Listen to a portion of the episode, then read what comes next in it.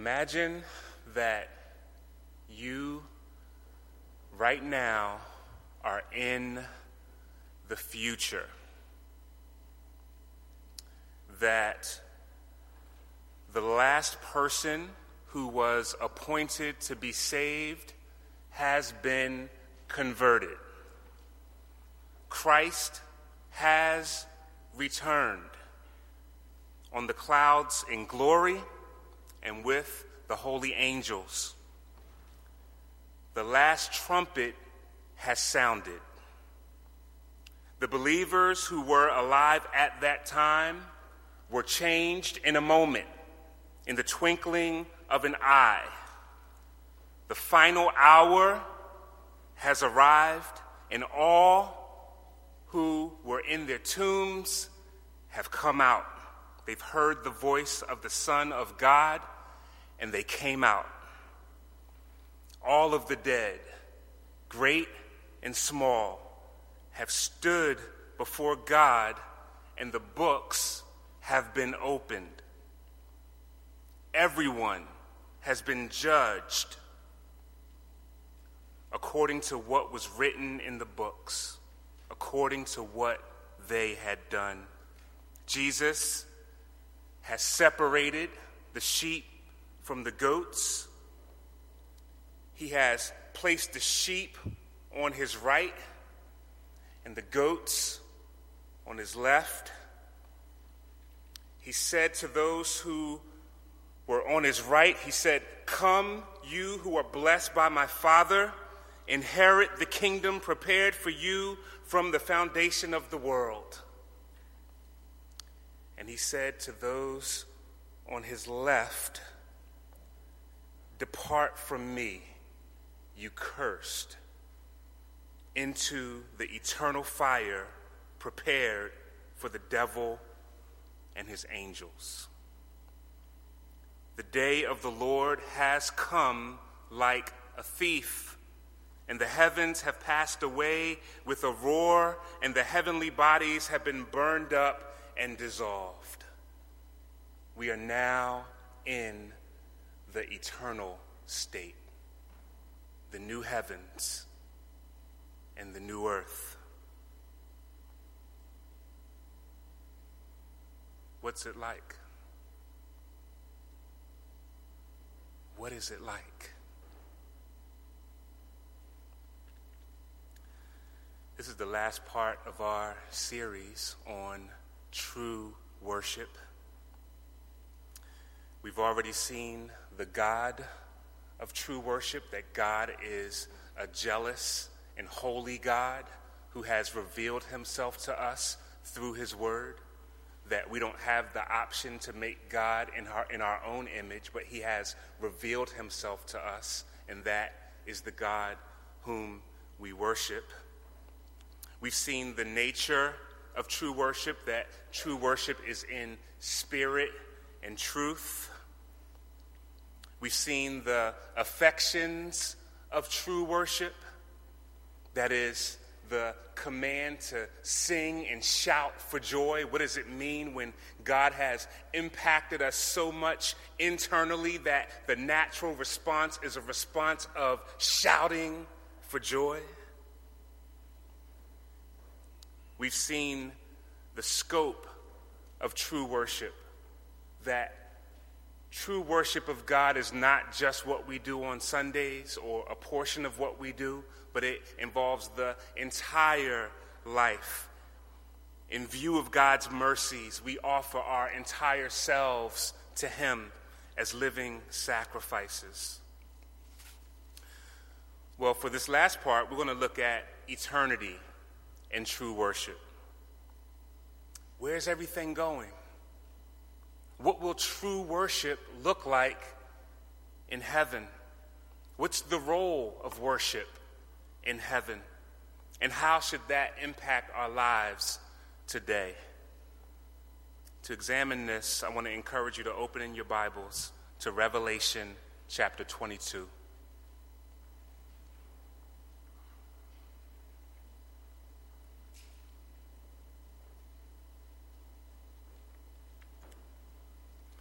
Revelation, last book of the Bible, last chapter of the Bible. Chapter 22, and I'm going to read verses 1 through 5. This is God's word. Then the angel showed me the river of the water of life, bright as crystal, flowing from the throne of God and of the Lamb through the middle of the street of the city. Also, on either side of the river, the tree of life with its 12 kinds of fruit, yielding its fruit each month.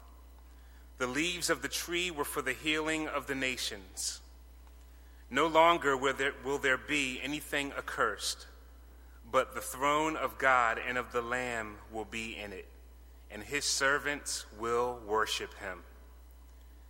They will see his face, and his name will be on their foreheads. And night will be no more. They will need no light of lamp or sun, for the Lord God will be their light and they will reign forever and ever. Let's pray. Oh, the deep, deep love of Jesus, love of every love the best. Tis an ocean vast of blessing, tis a haven sweet of rest. Oh, the deep, deep love of Jesus, tis a heaven of heavens to me, and it lifts me up to glory, for it lifts me up to thee. Father, magnify your name in our time this morning.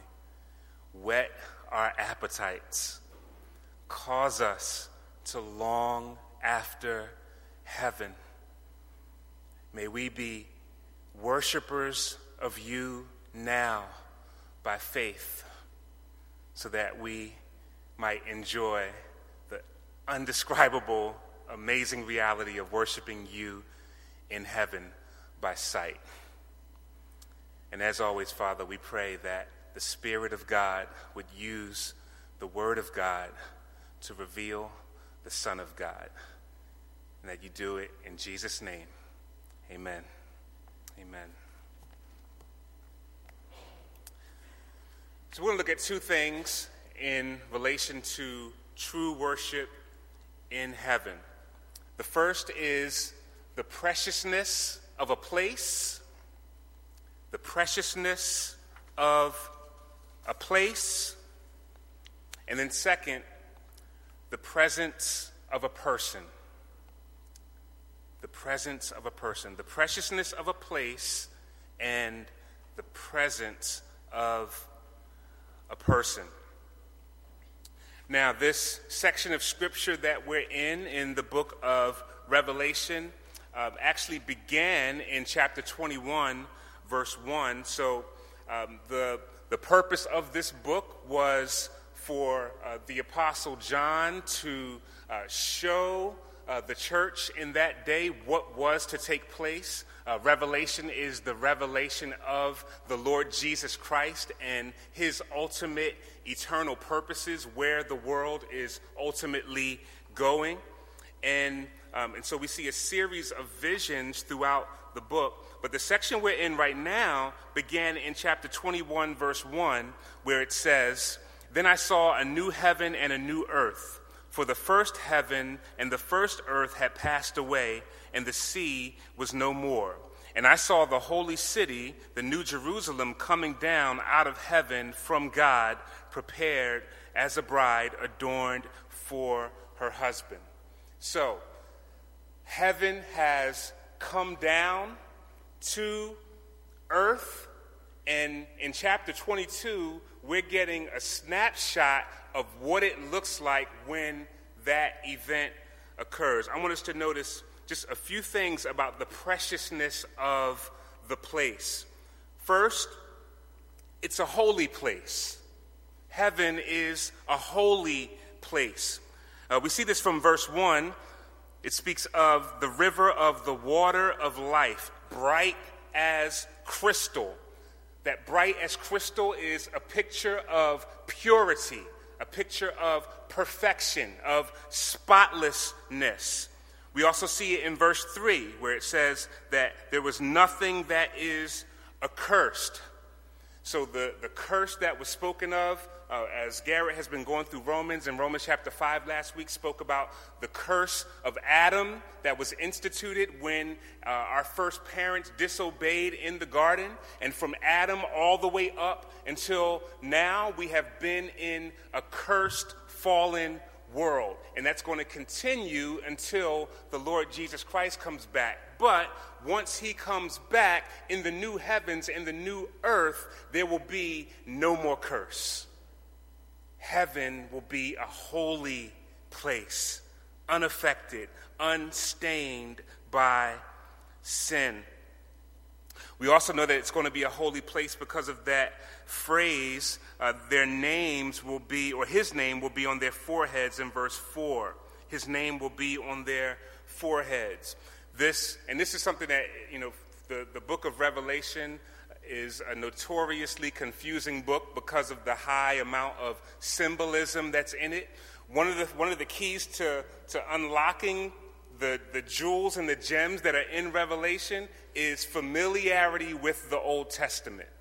Because there's actually over 400 separate references to particular Old Testament passages that John's reader at the time, his readers at the time that he was writing this, would have immediately had the, the Old Testament references. For us, we're a little less familiar with the Old Testament, so some, sometimes the, the figures don't make sense. But uh, when it speaks about names on foreheads in Deuteronomy chapter 6, verse 8, Israel was told to put a sign of God's law, put it on their hands and their foreheads. Their hands indicating their, their deeds or their actions, and uh, as frontlets between their eyes or on their foreheads, indicating their minds. The idea is that God, as the supreme lawgiver, has complete authority over us, mind and action, body and soul. And so, in the new heavens and the new earth,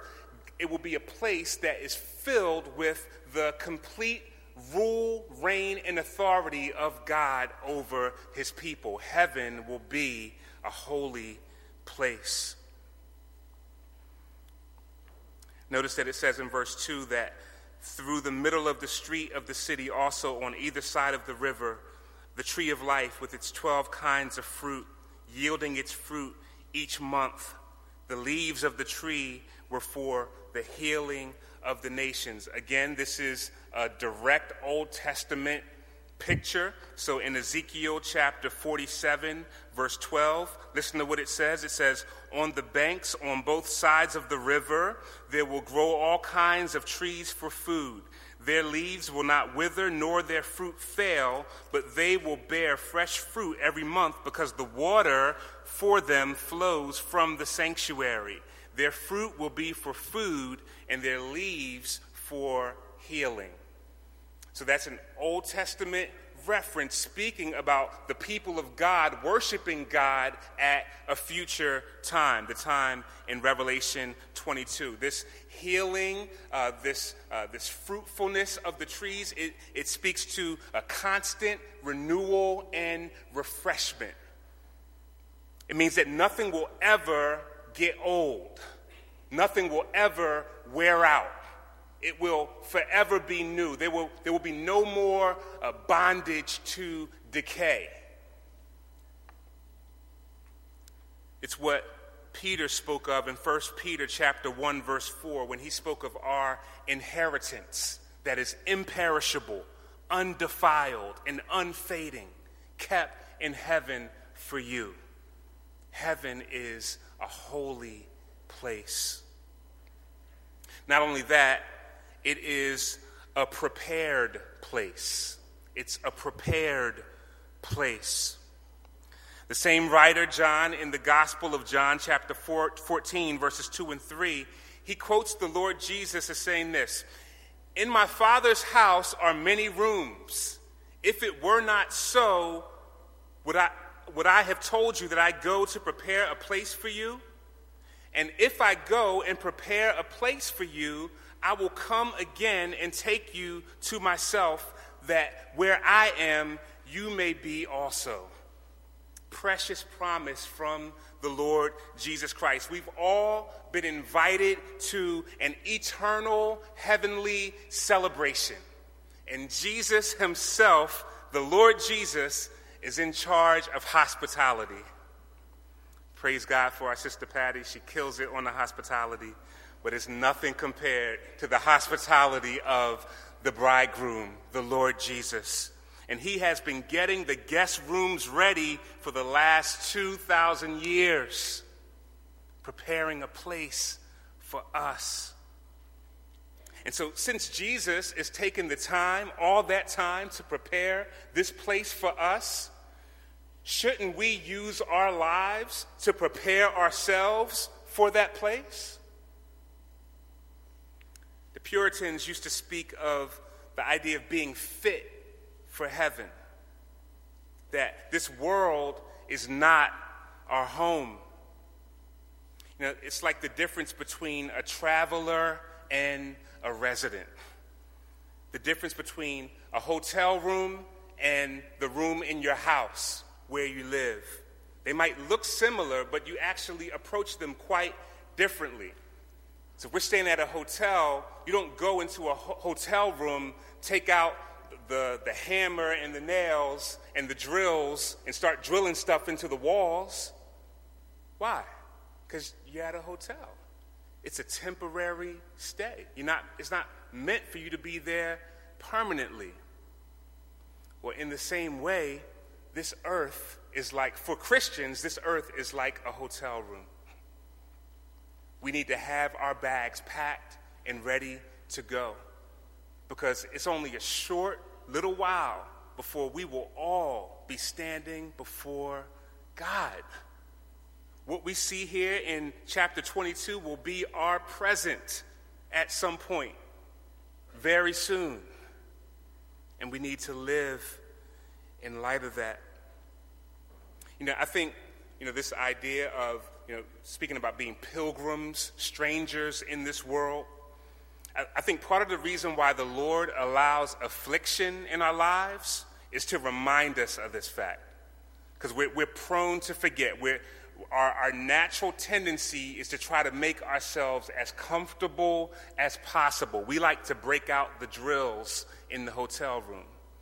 But what God likes to do is, is he, he uses affliction to loosen our grips on this world to prepare us for eternity. One of my historical heroes, John Newton, the author of Amazing Grace, he says this about affliction.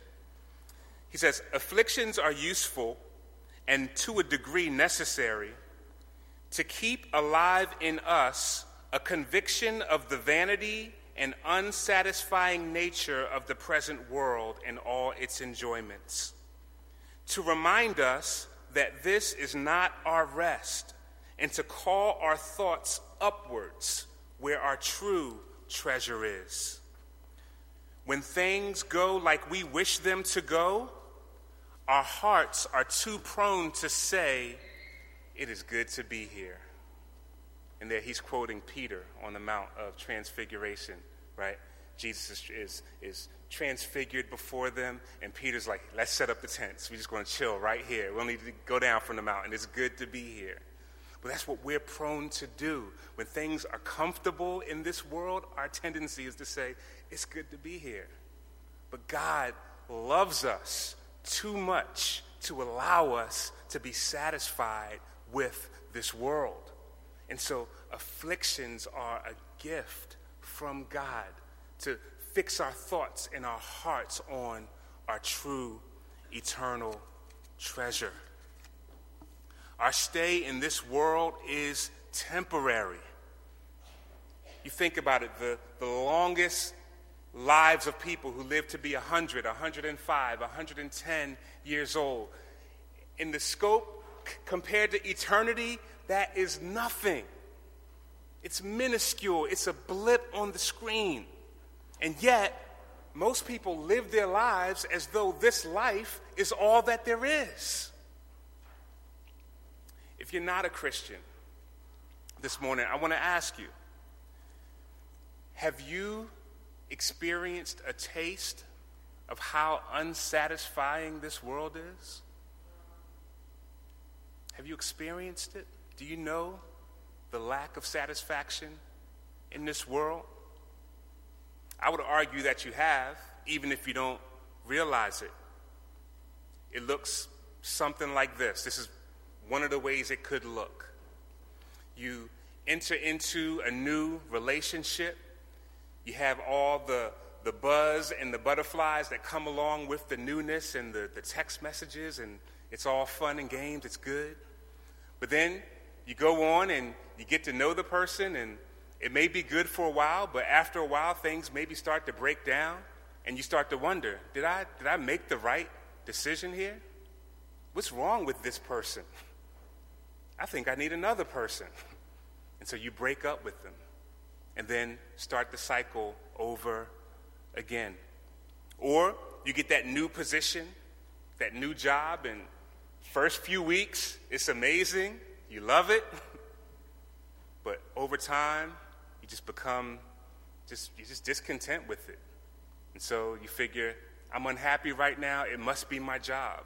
And so you go searching again. Nothing is ever enough. We always want more. And so people become serial daters or serial homeowners, serial car collectors. I recently read an article called Confessions of a Serial Husband. There's a guy, 88 years old, who had been married nine times, nine different women. And as he's being interviewed, he couldn't even, he, he was struggling to remember the names in the order of some of the wives.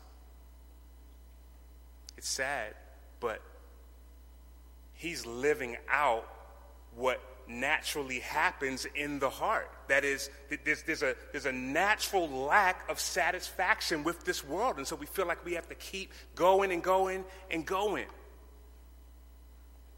C.S. Lewis said, if we find ourselves with a desire that nothing in this world can satisfy, the most probable ex- explanation is that we were made for another world. And that's exactly right. If you're completely at home in this world, you'll never be at home in heaven. If you're completely at home in this world. Not only that, but heaven is a familiar place. You see in verse 1 the mention of water and a tree of life. Where else in the Bible do we see that language? Talk to me. Genesis, yes, the Garden of Eden. So in Genesis chapter 2, verse 8, listen to what it says The Lord God planted a garden in Eden in the east, and there he put the man whom he had formed.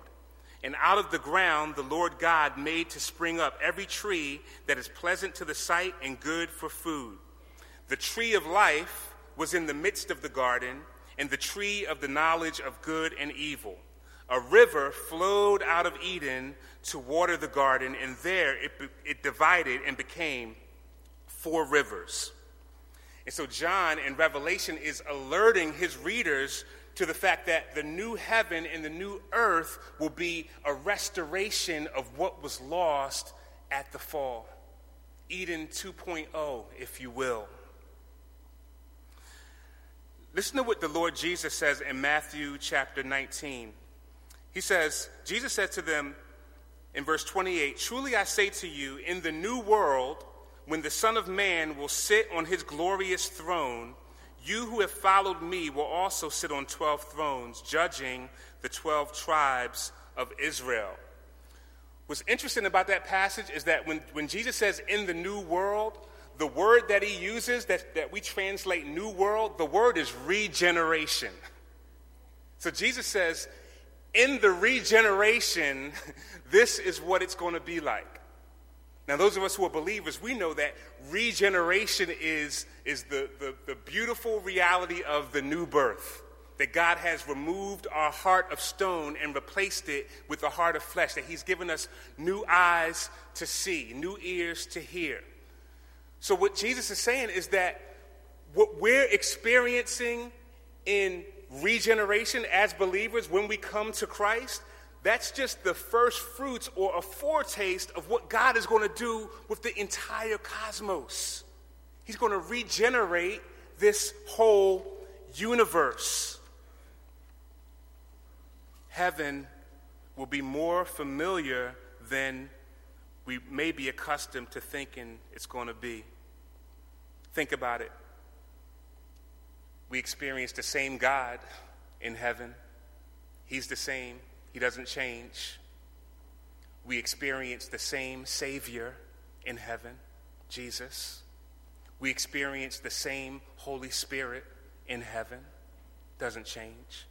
Many of the things that we'll do in heaven are many of the same things that we're doing now. Earth, life as believers, is a dress rehearsal for eternity.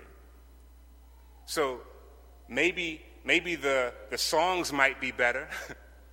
maybe our voices might be, will be stronger. but we're, go- we're still going to be singing. I'm not going to stop singing when we get to heaven. You look throughout Revelation, you just see it over and over the people of God singing God's praises. So we're, we're, here, to, we're here to warm up, dress rehearsal for eternity. There should be some enjoyment of praise and worship towards God now. If, if there's no enjoyment, if, it's, if there's zero enjoyment of singing God's praises, you should be concerned. Because that's what we're going to be doing for eternity. Why, why would anybody want to do something for eternity that they hate doing now? We'll be singing God's praises forever. We see through a dark glass now, but the time is coming when we shall see perfectly. Listen to how the writer of Hebrews describes the present experience of believers. He says, You have come, speaking to Christians, you have come to Mount Zion and to the city of the living God, the heavenly Jerusalem, and to innumerable angels in festal gathering and to the assembly of the firstborn who are enrolled in heaven, and to God, the judge of all, and to the spirits of the righteous made perfect, and to Jesus, the mediator of a new covenant, and to the sprinkled blood that speaks a better word than the blood of Abel. That's, that's right now. This is our experience right now by faith. This picture of innumerable angels.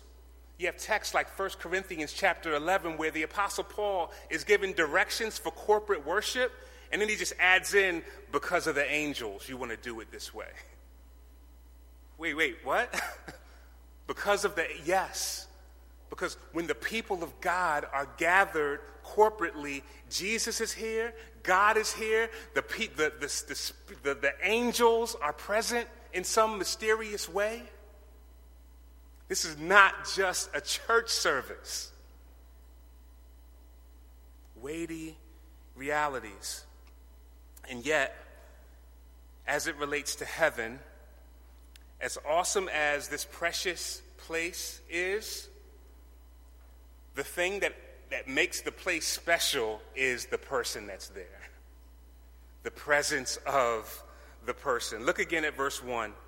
The angel showed me the river of the water of life, bright as crystal, flowing from the throne of God and of the Lamb. What makes heaven heaven is that God Himself is there Father, Son, and Holy Spirit. We see the Father, right, in verse 1 God, the throne of God. We see the Son in verse 1, the Lamb. And then what, what might not be as apparent is the Holy Spirit. And I believe it's pictured in this, this river of the water of life. I think that's a, that's a symbolic way of speaking about the Holy Spirit. And the reason why I say that is because of what John says in John chapter 7. So, same author, different book. He says this. He quotes the Lord Jesus as saying, Whoever believes in me, as the scripture has said, out of his heart will flow rivers of living water. Now, this he said about the Spirit, whom those who believed in him were to receive. And then, same author in John 14, 16 says that Jesus, that Jesus said that the Father will give another helper who will be with you forever. And so, this picture of the, the, the river, the, the water of life, is, is flowing from the throne of God in the Lamb. And so, the idea is that forever God the Father and the Son is communicating his love to us, mutual expressions of love by the Holy Spirit. As we saw in Romans 5, God, God has poured out his love into our hearts by the Spirit whom he's given us. And so that's not just for right now, that's going to continue into eternity. We will always have the indwelling presence of the Holy Spirit. And so we, we rejoice at the thought of heaven, not simply because of streets of gold or things like that, but because of the presence of the person. And, you know, we talked about Eden being restored, but this is going to be better than Eden. So, so, so to make it just like Eden would be just going backwards, but we're actually going to get an upgrade. This is better than Eden, first and foremost, because the Lamb is going to be there. The Lamb wasn't in Eden in the same way. That is, having taken on human flesh. We, we will have the person of Christ Himself in our midst. We will see Him, we will behold Him. And it's significant that he's referred to as the Lamb here. You know, Jesus is called many different names in Scripture, but in heaven, in Revelation, the most common name is the Lamb. And so, in that, we can see the centrality of the cross in heaven. Heaven is a cross centered place. We never get over the Lamb we never get over what Jesus Christ did for us on that cross at Calvary. And I'll say it over and over and over again. The gospel is not just something that gets us in the door, but the gospel is the pathway to glory. And the gospel is what, you know, we, we talked about in Revelation this loud singing that, that sounds like peals of thunder and at the same time the sound of a harp. Why is the singing so loud? It's because of the Lamb and what the Lamb has accomplished. And so, what will we be doing? Well, verse 3 says, The throne of God and the Lamb will be in it, and his servants will worship him. So, we will serve and worship the Lord. That's what we will do in heaven. And I immediately want to say that it will not be boring. It will not be boring to serve and worship God throughout all eternity.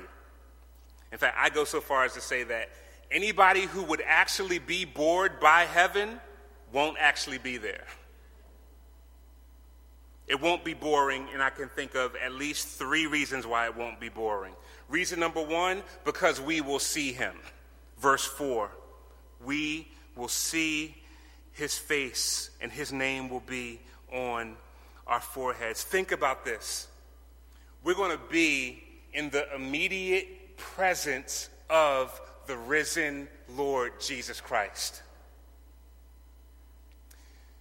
Believer, you will be able to see the holes that went through his hands when he was nailed to the cross. You will be able to gaze upon the head that was crowned with thorns for you. You will look into the eyes of the one who had you in mind when he went to Calvary. You will behold the body that walked out of that tomb when he was raised from the grave. There's not going to be anything boring about that. Hallelujah. This scene in heaven is, is the answer to a prayer request that Jesus prayed for us in John 17 24. Listen to Jesus' prayer for believers. He says, Father, I desire that they also, whom you have given me, may be with me where I am, to see my glory that you have given me because you loved me before the foundation of the world.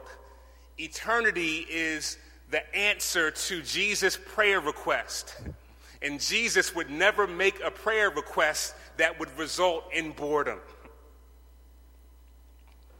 This is the blessed hope of the believer. It's what Moses asked for when he said, Please show me your glory.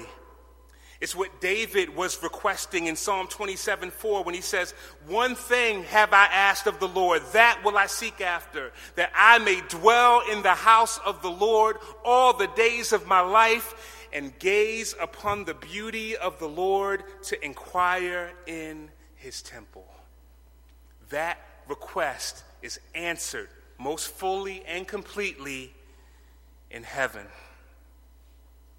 Now, this, this presence of the person is key because there's many people who think that they want the place but actually have no desire for the person. So, so the person of Christ and the place of heaven go together. Many people, if you ask them, they would say, Oh, yeah, I'm a Christian. But they go their whole lives not even considering Jesus, not even thinking about him. Anyone that we love, if we love someone, we think about that. That person's on our mind. That's the person we think about, the person we love, the person we like to talk about. And yet, so many think well, yes, I'm going to be in heaven. But again, why would, why would you want to go to a place and be there for countless millions of years with a person that you never took the time to get to know here? The person and the place go together. My man John Owen, Puritan pastor, one of the last things that he published before he died was a book called the glory of Christ, meditations on the glory of Christ. And listen to what he said. He said, No man shall ever behold the glory of Christ by sight in heaven who does not, in some measure, behold it by faith here in this world.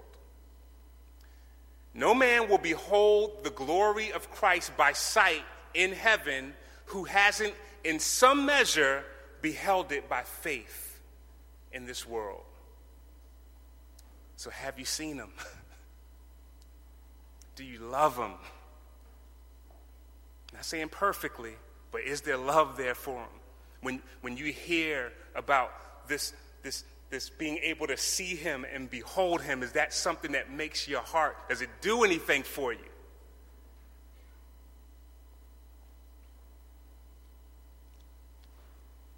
Also, there's not going to be any more curse. This is another reason why it's not going to be boring.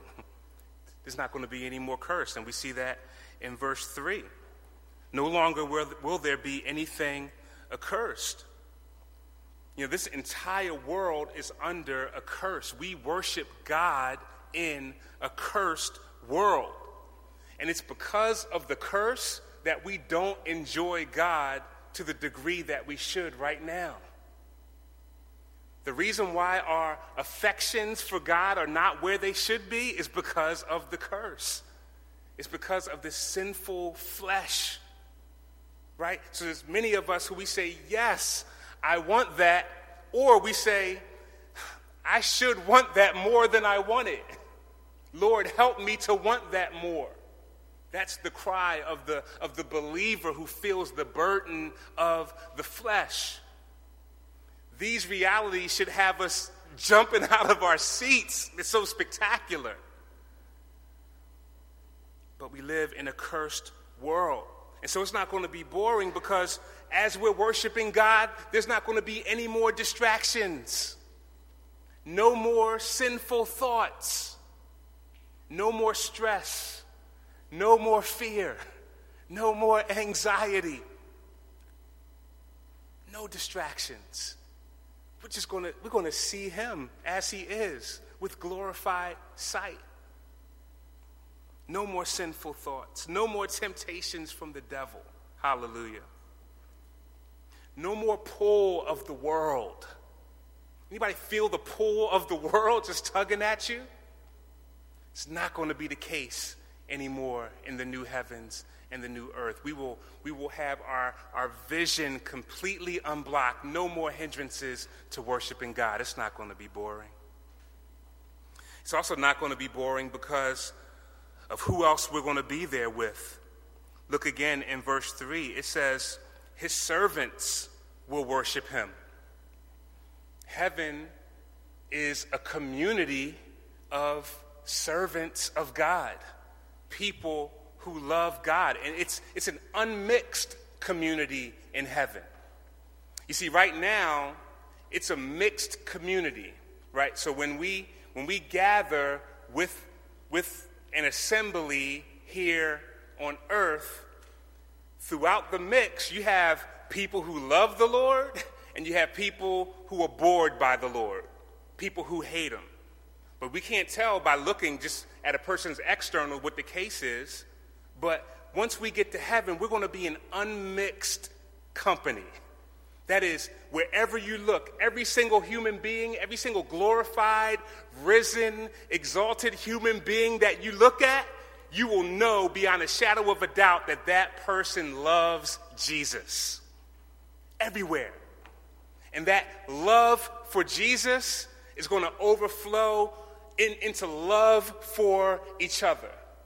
My man Jonathan Edwards has a sermon. I highly recommend it. It's called Heaven, a World of Love. You want to stoke your affections for heaven? Read that sermon. It makes me say, Lord, come now, please. Everywhere we look, nothing but the servants of God, people who love Jesus Christ. Don't you just love people who love Jesus? You know, we talking, Garrett was just, just praying for Mark Buttman. that dude loves Jesus. He wants to talk about Jesus. He wants to know how I'm interacting with Jesus. For that brother, it's all about Jesus. And in heaven, it's just going to be a world of people who love him, who just want to enjoy him together.